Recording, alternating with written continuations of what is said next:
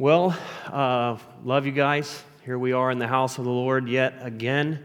And I often say to the first time visitors, you know, welcome. We are so glad you're here. And that is true.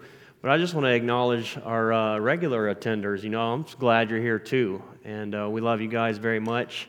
And uh, this is our family. Amen. And it's good to gather in God's house and around God's word as God's people to do God's work. Amen. So, to that end, why don't you get your Bibles and turn with me to John chapter 8. I have a couple of announcements. Well, one, I think. Dan covered the, uh, the Mother's Gathering. Okay, cool. Well, I've been invited to uh, teach at a men's retreat for Grace Church in September, and they said that there was plenty of room for our men to come and gather as well. And so it's at Heartstone Bible Camp, uh, a little farther up north, maybe in the Mendocino area.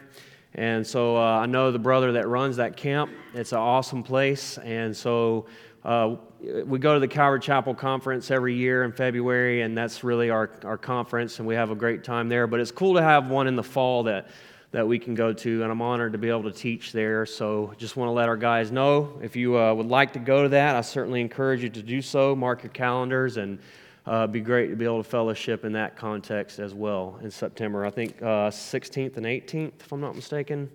Let me check. We're having a bad time with the dates today. 16th and 17th. Thank you. It ain't easy doing the announcements and the dates and the times and all that stuff. I'm here to tell you. So, anyway, all right. Well, we're going to be picking up in verse 12 today in our study of John. So, we are continuing our journey through the book, and particularly chapter 8 at this point. And last week I kind of gave a lengthy uh, introduction, if you will, dealing with uh, the Feast of Tabernacle, which is where we currently are. And I really belabored it and then didn't even get into the, the passage that I intended to get to concerning the, the Feast of Tabernacles. So I'm not going to belabor it so much this time, though that last week's um, introduction would be more actually relevant to the message we are in today. We spent quite a bit of time dealing with the, uh, the woman caught in adultery. That's just such a, a glorious text.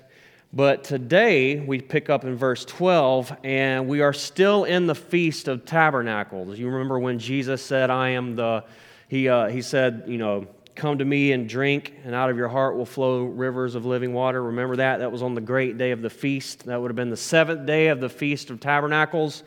Then there's the story of the woman caught in adultery. And then it picks right back up with where we are today, and we are still, it appears, at the Feast of Tabernacles on the seventh day of the Feast of Tabernacles. And I just say that because it's very relevant to uh, kind of some of the imagery and the language that Jesus uses today in our study. So, just a, just a short and brief recap.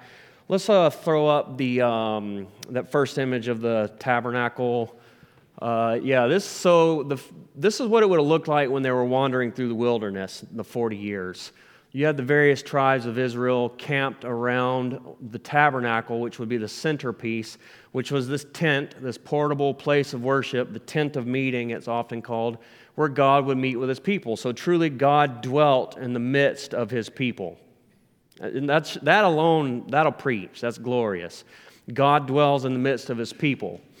And so, when you uh, consider this feast that they would have yearly, and it was a pilgrimage, one of three that all the, the males of Israel had to attend, they would gather in Israel and Jerusalem and they would make these little makeshift tents and they would camp out for a week at this feast in remembrance of when this was the way that Israel, you know, in, in remembrance of Israel's time in the wilderness. So that's, that's kind of the, the Feast of Tabernacles. Remember that? We clear on that? And so um, that's important to kind of have in our minds as we consider the, the context of where we are at. We'll get more into that in just a moment. So that's where they are uh, with Jesus. He's at the feast uh, in, in Israel there. Now look with me at verse 12. Verse 12 of John chapter 8. Then Jesus spoke to them again, saying, I am the light of the world. He who follows me shall not walk in darkness, but have the light of life. Now, this is a significant verse because this is the second of the seven I am statements. Remember, we've talked about that at great length already. So, one of the things that's unique about the Gospel of John is the I am statements. There are seven of them. Does anybody remember what the first one was? Huh?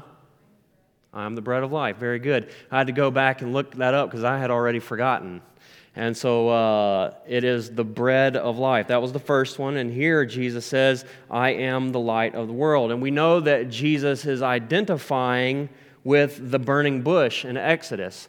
Now, let me just say at this point, this is all very fascinating to me. There are so many different details that, uh, that intermix together here, having to do with the wilderness, Moses, the feast um, and Jesus is really tying all these together and then showing how these things ultimately pointed to him.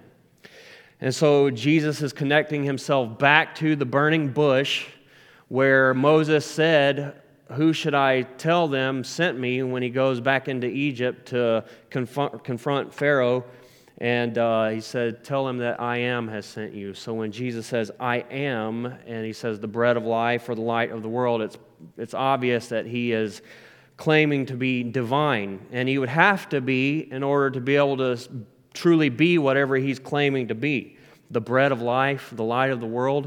You couldn't make such a claim unless you were God, God in the flesh. And so that's kind of what we have going on here. And Jesus says that he is the light of the world. And if you follow him, you will not walk in darkness. I love that. Jesus is the light. All we have to do is stick close to Him. He's, he is the one that we follow, you know. To get to heaven, it's not like we have a map that tells us how to get there. We just follow Jesus. We just walk with Him, seek Him, honor Him, believe and trust in Him, and we will arrive at the destination. Amen? Isn't that cool? And so Jesus is the light. We follow Him, and we will not walk in darkness. Now, just in keeping with everything that's going on here, remember that Jesus said that he was the living water. Remember that? I am the living water. And, you know, if anyone drinks of this water, if anyone believes in him, out of his heart will flow rivers of living water. Well, that very likely is a reference Jesus is making back to the time of wandering through the wilderness. Remember the miraculous water? Remember how they were, they were uh, they were very thirsty and crying out for water. And uh, Paul actually picks up on this a little bit in 1 Corinthians chapter 10. He says this Moreover, brethren, I do not want you to be unaware that all our fathers were under the cloud, all passed through the sea, all were baptized into Moses in the cloud and in the sea, all ate the same spiritual food, and all drank the same spiritual drink for they drank of that spiritual rock that followed them, and the rock was Christ. So, as Moses struck the rock and the water came forth, and the people drank of that water miraculously, that, even that, was a picture of Christ. Those would come and drink of the water who would believe in him, and out of their hearts would flow rivers of living water. So, you see the imagery there. Jesus is saying, That speaks of me. Paul said that Christ was that rock, and that spiritual water speaks of him. Well, now Jesus is using new imagery. He's gone from the water, now he's talking about light. And I would say this also harkens back to the wilderness wanderings. And so um, let me show this the, uh, the fire, the pillar of fire. We're told that when they were wandering through the wilderness, the Israelites, again, you kind of have the, the tents meeting around the tabernacle there, that God dwelt among his people as a pillar of fire by day and a cloud, excuse me, fire by night and cloud by day, right? You familiar with that? Does that ring a bell? And so obviously, this is just a kind of a cartoon depiction, but uh, it's an interesting thing to kind of consider what that would have looked like. And so, again, just as Jesus is, you know, the water that they drank of in the wilderness really spoke of Christ, in the same way, you had this, this fire, this light that provided light for the Israelites. This too would be ultimately fulfilled by Christ as he dwelt in their midst. Okay, that's, that's enough for that. And so this is all very, uh, all very interesting to me. And uh, let me just read this, uh, this commentary to us um, regarding the light and the Feast of Tabernacles. It says this The analogy of light, as with Jesus, earlier, uh, Jesus' earlier use of the metaphor of living water was particularly relevant to the Feast of Tabernacles. So, just as Jesus' uh, use of water that was relevant to the feast, well, so is his use of light. So, the daily water pouring ceremony had its nightly counterpart in a lamp lighting ceremony. Remember, I said that they would pour water out on the steps, and Jesus cried out and said, You know, Come to me, you who thirst and drink, and out of your heart will flow rivers of living water. Very symbolic. Well, there was actually an evening ceremony that would take place that was centered on light. And so Jesus capitalizes on that as well. So it says, continuing on, in the very court of the women where Jesus was speaking, four huge candelabra were lit, pushing light up into the night sky like a searchlight. The people, even the most dignified leaders, danced exuberantly around the candelabra through the night, holding blazing torches in their hands and singing songs of praise. It was against the backdrop of the ceremony that Jesus made the stunning announcement that he is the true light of the world. And so that's, uh, that's very, very cool. I'm going to show you one more image of the temple. So, this is what the temple would have looked like by the time Jesus was on the scene. And this is the, the courtyard of the women, and this is also the treasury. And we're told a little later in the chapter that that's where Jesus was at. So we know Jesus was right here at this moment when he was teaching, and this is the very place where that ceremony would be happening, where they would light those huge candles, candelabra, and uh, and so it's against that backdrop that Jesus would cry out to the people, I'm the light. I'm the light of the world. Does that, does that make sense? That's pretty cool when you kind of consider it in that context. And so that's what Jesus does. He cries out and says, I am the light of the world. He who follows me shall not walk in darkness. So everything that they looked to in the past that they celebrated, Jesus said, That's all about me. I have come and I have fulfilled that and I am the substance of it. And so look to me. I'm the light. If you follow me, you will not walk in darkness. So, what is the significance of light versus darkness? Uh, this biblical metaphor of light and darkness? Well, oftentimes light represents truth and darkness represents error, right? So, walking in the truth of God versus walking in error. It represents knowledge versus ignorance. You know, if there's something that we are ignorant about or we don't know, we might often say, I was in the dark on that one, right? And so we know how that can be used in that way. Light often represents holiness in the Bible versus uh, wickedness, darkness, wickedness. And I would say that that you know is peace and rest versus uncertainty and even paranoia. You know, walking in the light, there's holiness and there's peace, but walking in the darkness, there's uncertainty and even as I said, paranoia. I love that verse in Proverbs. It says that the wicked flees when no one pursues. Have you ever thought about that? What that verse means? It means that, I mean, it's, it's because of a person's guilt that they are on the run, but no one's chasing them. It's just your own guilty conscience. And so um, the, the guilty flees even though no one pursues. And in a lot of ways, that comes with a life of living in darkness, living in wickedness. And I would also say that light speaks of clarity and direction. You know, it can be very disorienting to be in a place that is pitch black dark. You know what I mean? Even just you ever got up in the middle of the night and it's just pitch black and you can't see?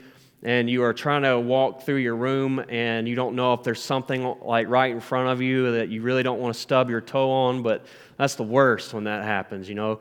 And uh, just to say you do bump into something and it really it jars you, right? Because it is pitch black, you can't see a thing. Versus when there is light. When there is light and you can see where you're going and what you're doing, there is this clarity and direction that comes, and you're not so uh, disoriented, as it were. And so, a lot of significance when it comes to the issue of light and darkness in the Bible.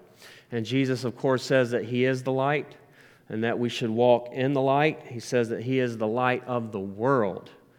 Not just the light there in Jerusalem for the Jews at the feast, but the light for the world, and that whoever follows Him would not walk in darkness, but would have the life, have the light of life. So, kind of on that theme, I just want to talk a little bit about other verses that deal with the issue of light. Sounds good? Because there's a lot that the Bible has to say about that. I just wanted to visit some of these verses together. In 1 John chapter 1, verse 5, it says this This is the message which we have heard from him and declare to you that God is light, and in him is no darkness at all. If we say that we have fellowship with him and walk in darkness, we lie and do not practice the truth. But if we walk in the light as he is in the light, we have fellowship with one another, and the blood of Jesus Christ, his Son, cleanses us from all sin. Our God is light. Amen? No darkness in him whatsoever. And if we say that we belong to him, then it would follow that we are children of the light, that we walk in the light as He is in the light. And if we do that, we have fellowship. Because you know what darkness does? causes us to hide. If we're walking in darkness, if we have secret sin, hidden sin, causes us to isolate and separate from the light. That's what happens. It's the first thing that happens. You separate from brothers and sisters, you stop coming to church. And so, if we are in the light as He is in the light, then we will have fellowship with one another. We will desire to be with brothers and sisters who are also walking in the light. And so, that's something to consider in your own life. How are you doing with that? Are you walking in the light as He is in the light? Do you delight to be with brothers and sisters in Christ? Or do you feel the need to separate and isolate and hide from them for some reason? Something that we all have to consider. Another one, 1 Peter 2 9, it says, But you are a chosen generation, a royal priesthood, a holy nation, his own special people, that you may proclaim the praises of him who called you out of darkness into his marvelous light.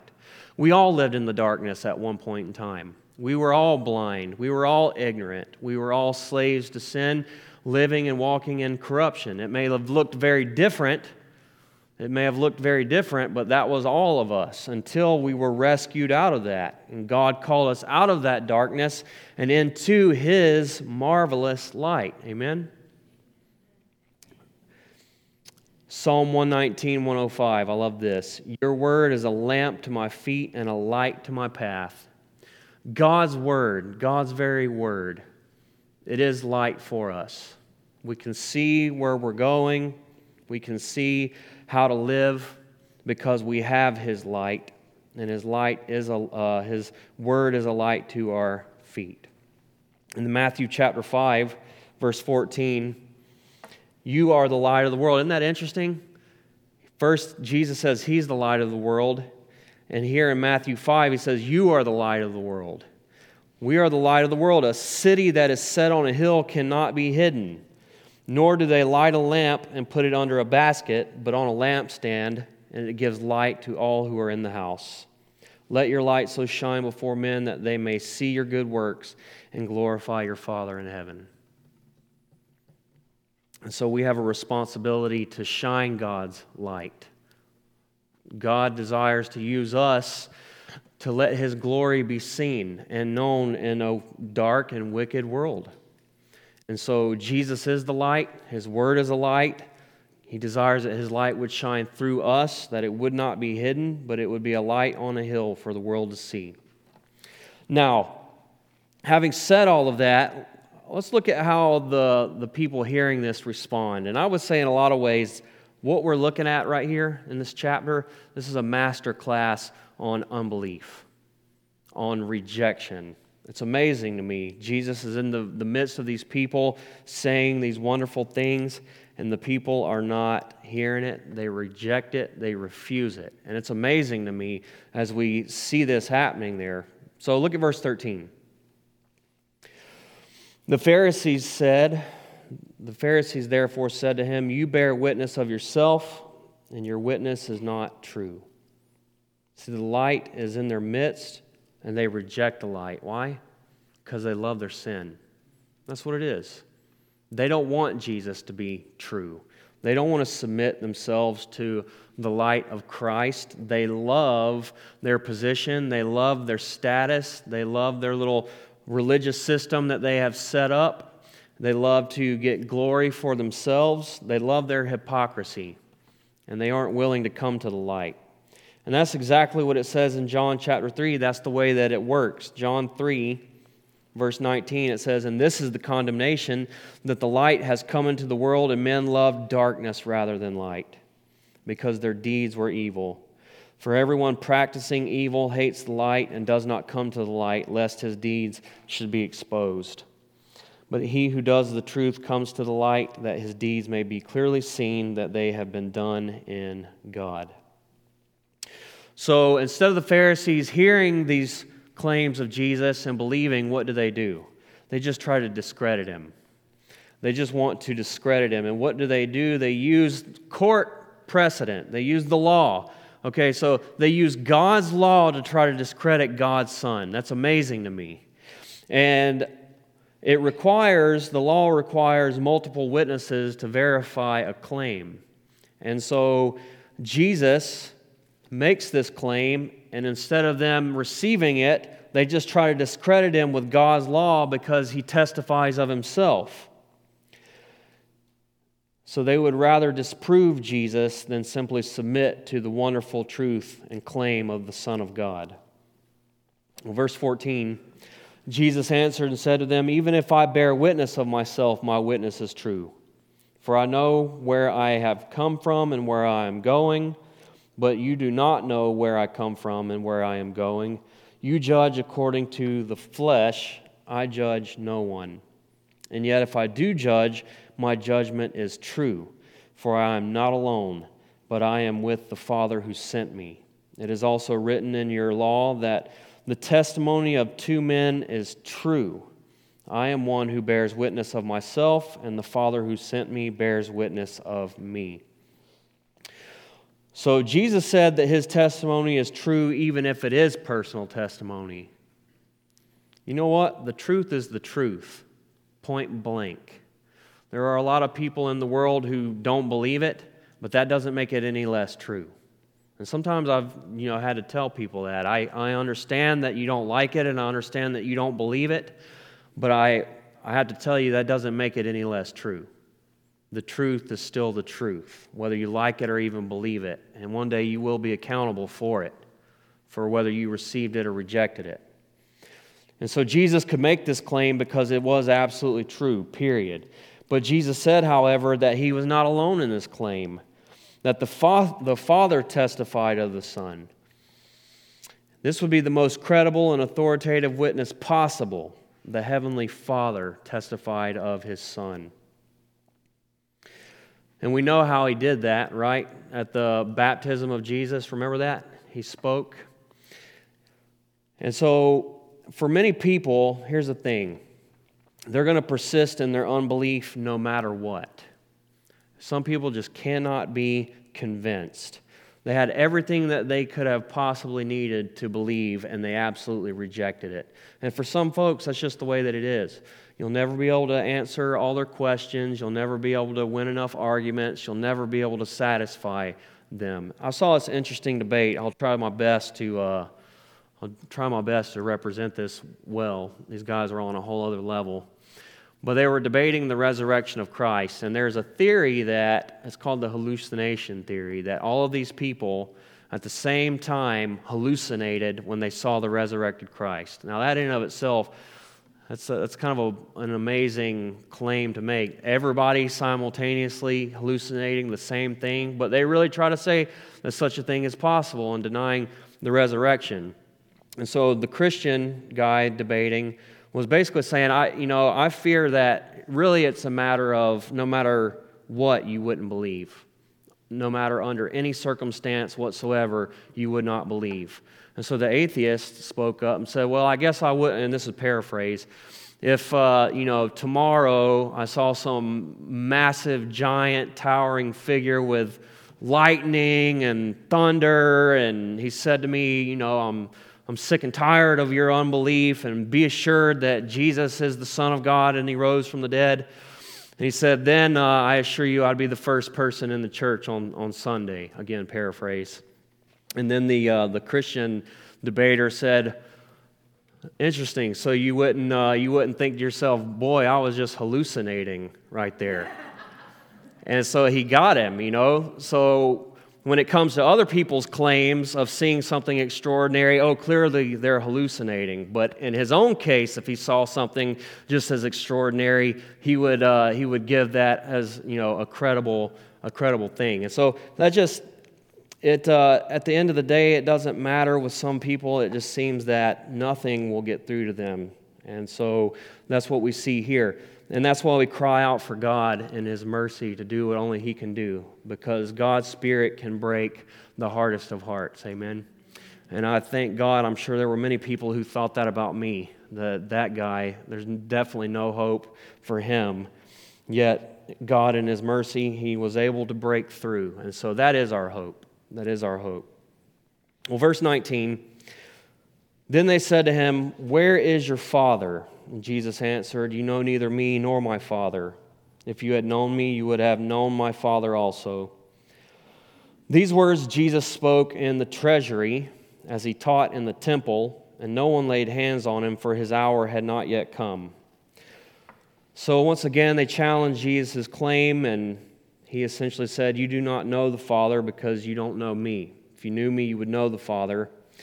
And we're told here that Jesus is in the treasury. So, this is kind of what I was pointing to earlier when I said we know that he was standing in that very spot where that ceremony would be taking place when he said that. Look at verse 21.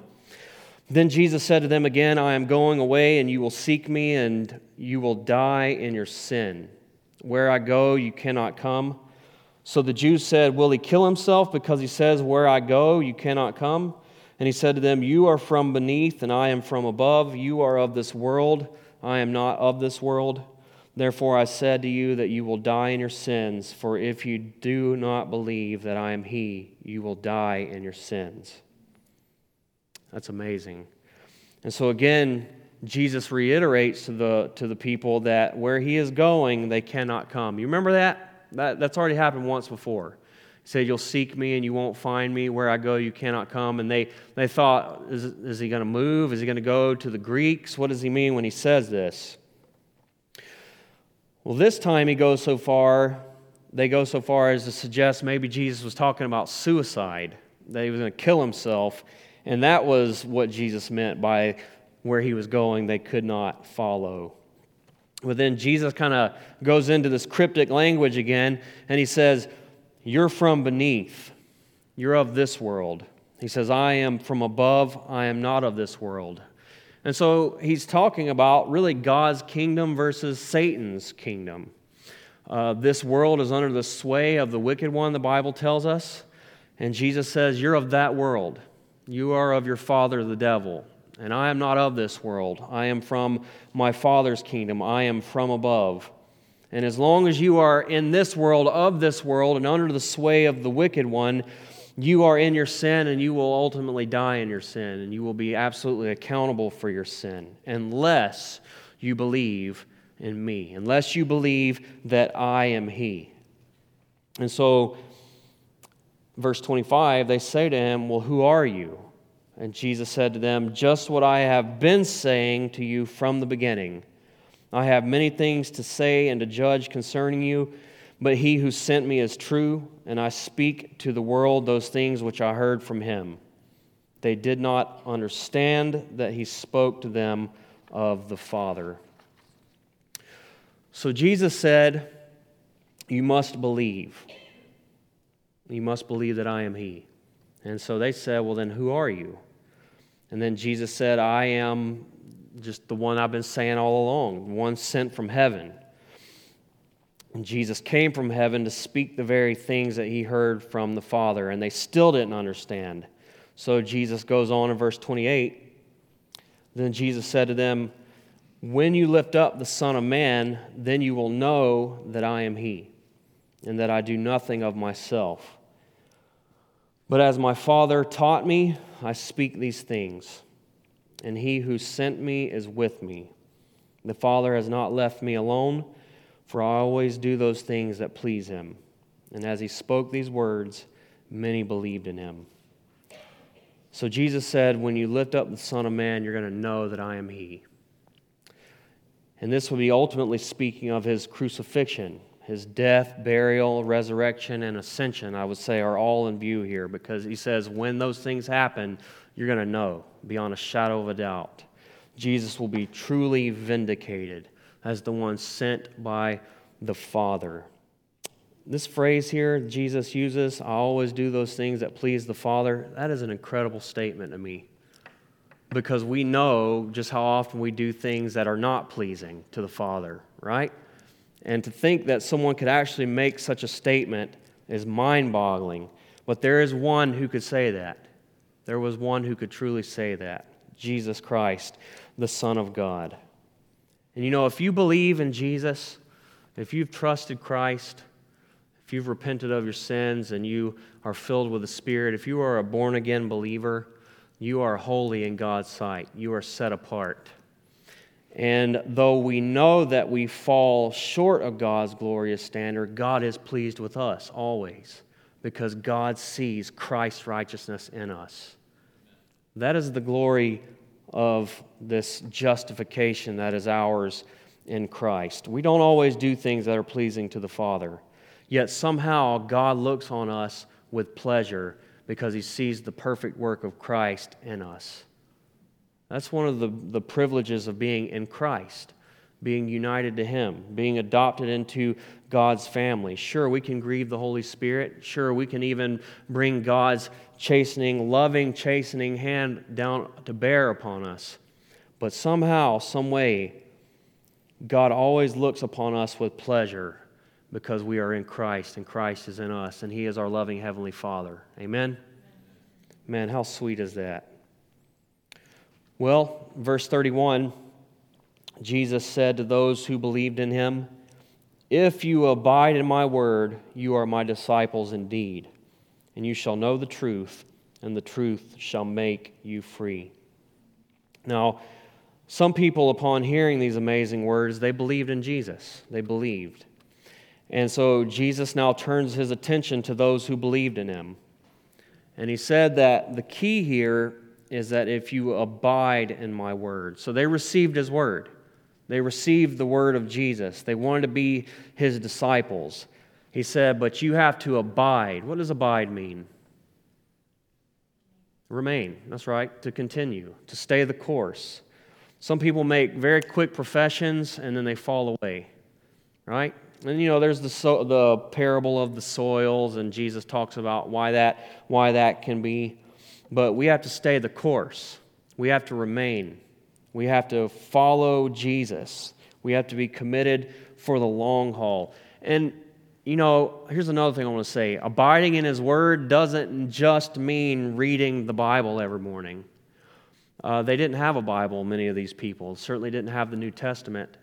And so, what does it mean to abide in His Word? It means to obey. It means to put into practice the things that we hear and learn from Jesus because that's what it is to be a disciple is to be one who carries ourselves or lives our lives in a way that mimics really Jesus' life. That's what it is to be a disciple, to be a student, to follow the disciplines of another. And so Jesus says, if you want to really be my disciple, then you got to do what I say. You have to do it consistently and you got to do it for the long haul. You have to walk in my ways. Now, as I said, some people they have a dramatic conversion experience as radical.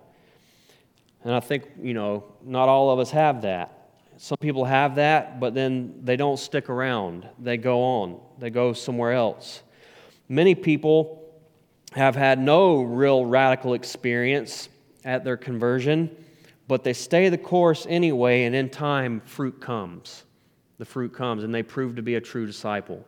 I know for me, that was kind of my experience.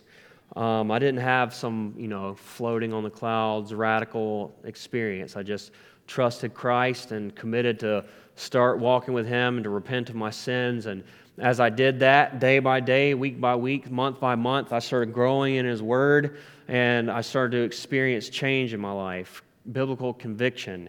And there was fruit there. And I realized that I was indeed in Christ and abiding in His Word. And I was experiencing change and fruit in my life. And so that's what it's about. It's about receiving the truth of Jesus, receiving His Word, and continuing in His Word. And we all go through seasons of fruitlessness. Let's just be real. We go through seasons of being cold and lukewarm or roller coaster or backsliding. It's just part of it. But we will persevere because we belong to Christ and He keeps us and we will bear fruit because Jesus said that fruit is what brings God much glory and honor. So he's very concerned with who we are in him, not so much what we do, but who we are. Amen? That we would be fruit bearing Christians. And he says, You're going to know the truth, and the truth will set you free. There's this instantaneous uh, thing where we are set free, but there's also this ongoing process of growing and producing fruit. Now, interestingly enough, these new believers, they, they instantly question Jesus' words. This is amazing to me. Verse 33 They answered him, We are Abraham's descendants and have never been in bondage to anyone. How can you say that you will be made free?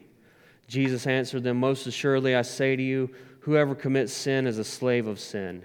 And a slave does not abide in the house forever, but a son abides forever. Therefore, if the Son makes you free, you shall be free indeed. And so they believe in Jesus, and he tells them that if they believe in him, that they will be set free. And then they insist that they have never been in bondage, which is weird because they have been in bondage many times. They're currently in bondage to the Romans. And that's why they were looking for a Savior who would come and set them free from the Roman yoke. And so, what's interesting to me about, about this is that's actually the opposite of confession. Confession is, I am a slave to sin. I have sinned. I do need to be set free. Please help me. Biblical confession and, and repentance is not, I'm not a slave. I don't know what you're talking about. I'm good. I'm free.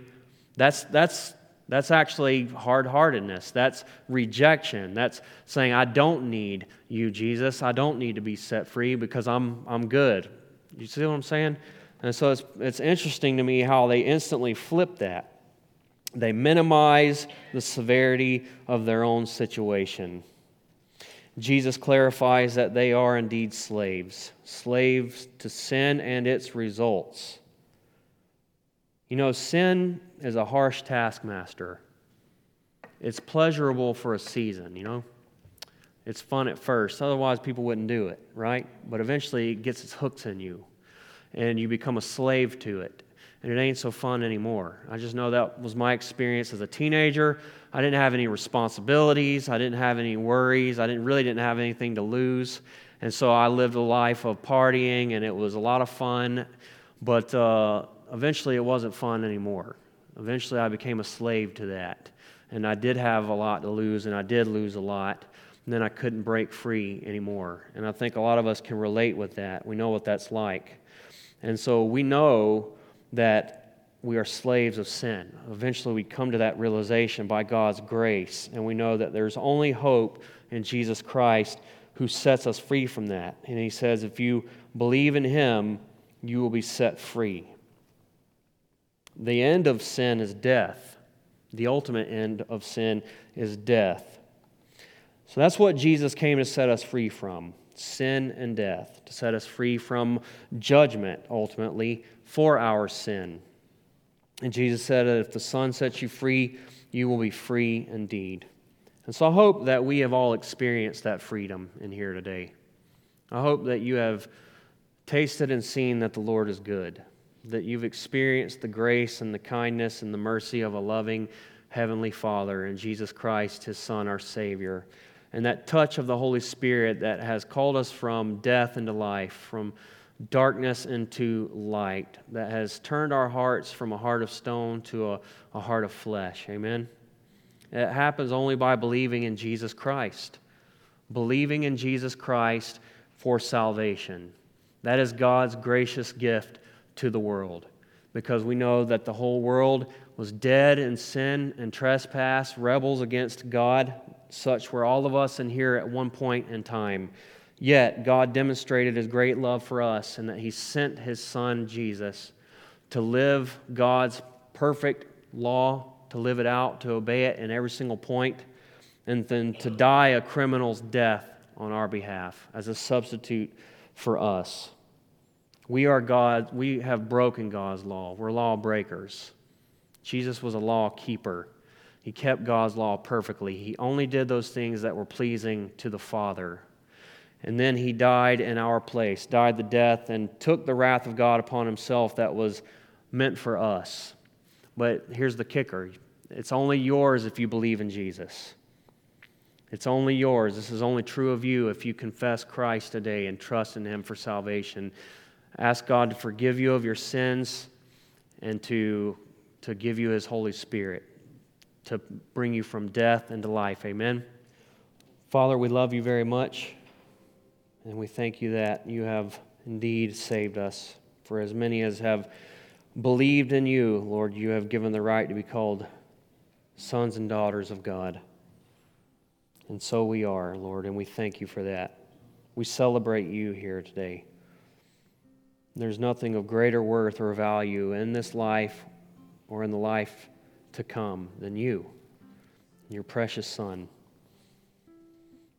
the one to whom we will sing, Worthy is the Lamb, worthy is the Lamb who was slain.